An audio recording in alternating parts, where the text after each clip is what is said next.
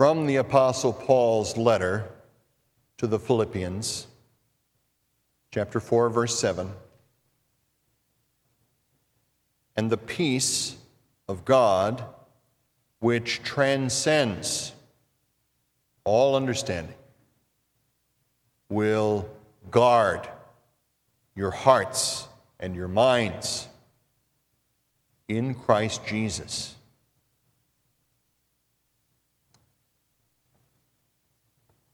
Just outside Washington, D.C., a guard is marching back and forth, even as we speak, in front of the tomb of the unknown soldier. To serve as a guard in this place demands superb focus, superb discipline, superb devotion to duty. If someone even wants to consider trying to become such a sentinel at the tomb of the unknowns, a soldier first receives special training that is long and exacting and difficult. The first phase of the training has a 60% failure rate. The second phase, 90%. In addition, no one should ever make the mistake of presuming that that guard on duty is not serious about protecting the dignity of that tomb. YouTube has several examples of what happens when an immature tourist decides to challenge that guard. Every time, the results for the tourist are not pleasant.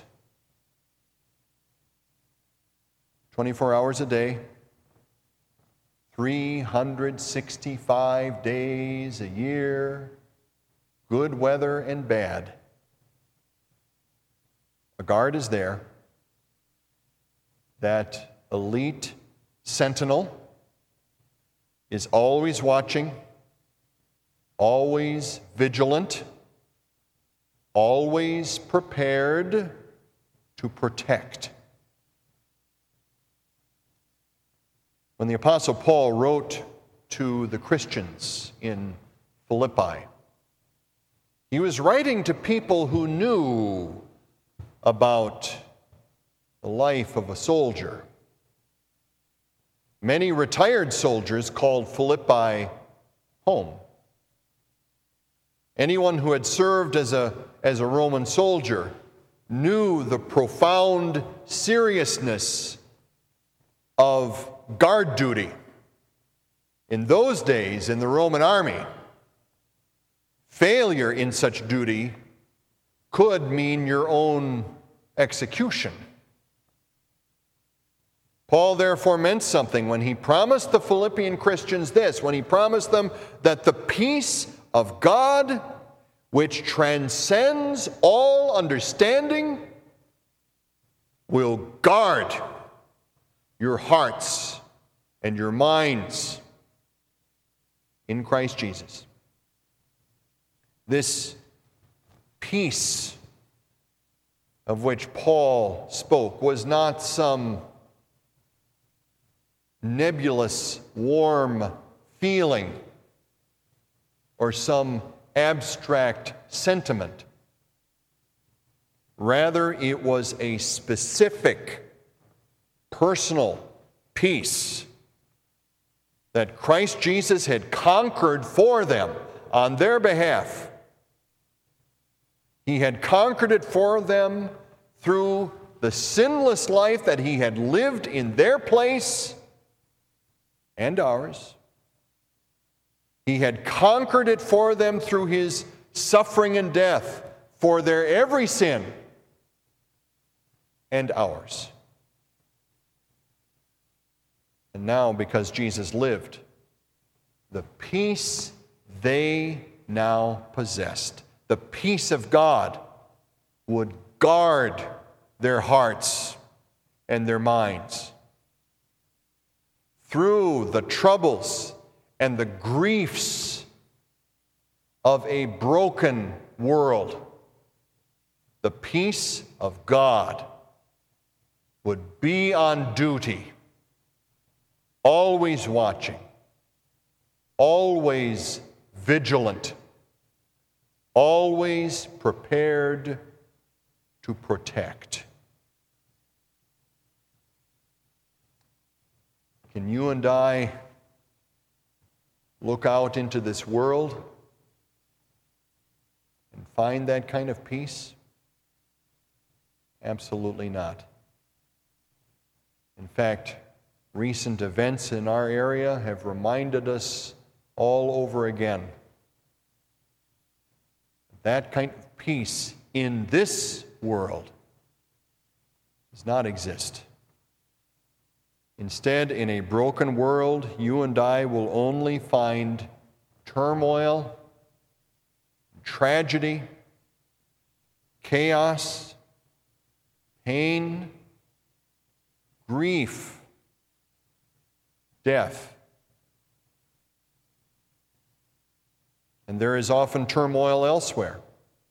And you know this in your own personal lives. You may find at any given time turmoil at your place of work, turmoil regarding the condition of your health, turmoil in your finances, turmoil in your marriage, turmoil within your family. You may even experience turmoil as, as you are haunted by failures from your past or, or anxieties about your future. No peace is out there. And left to ourselves, you and I will not find peace in here.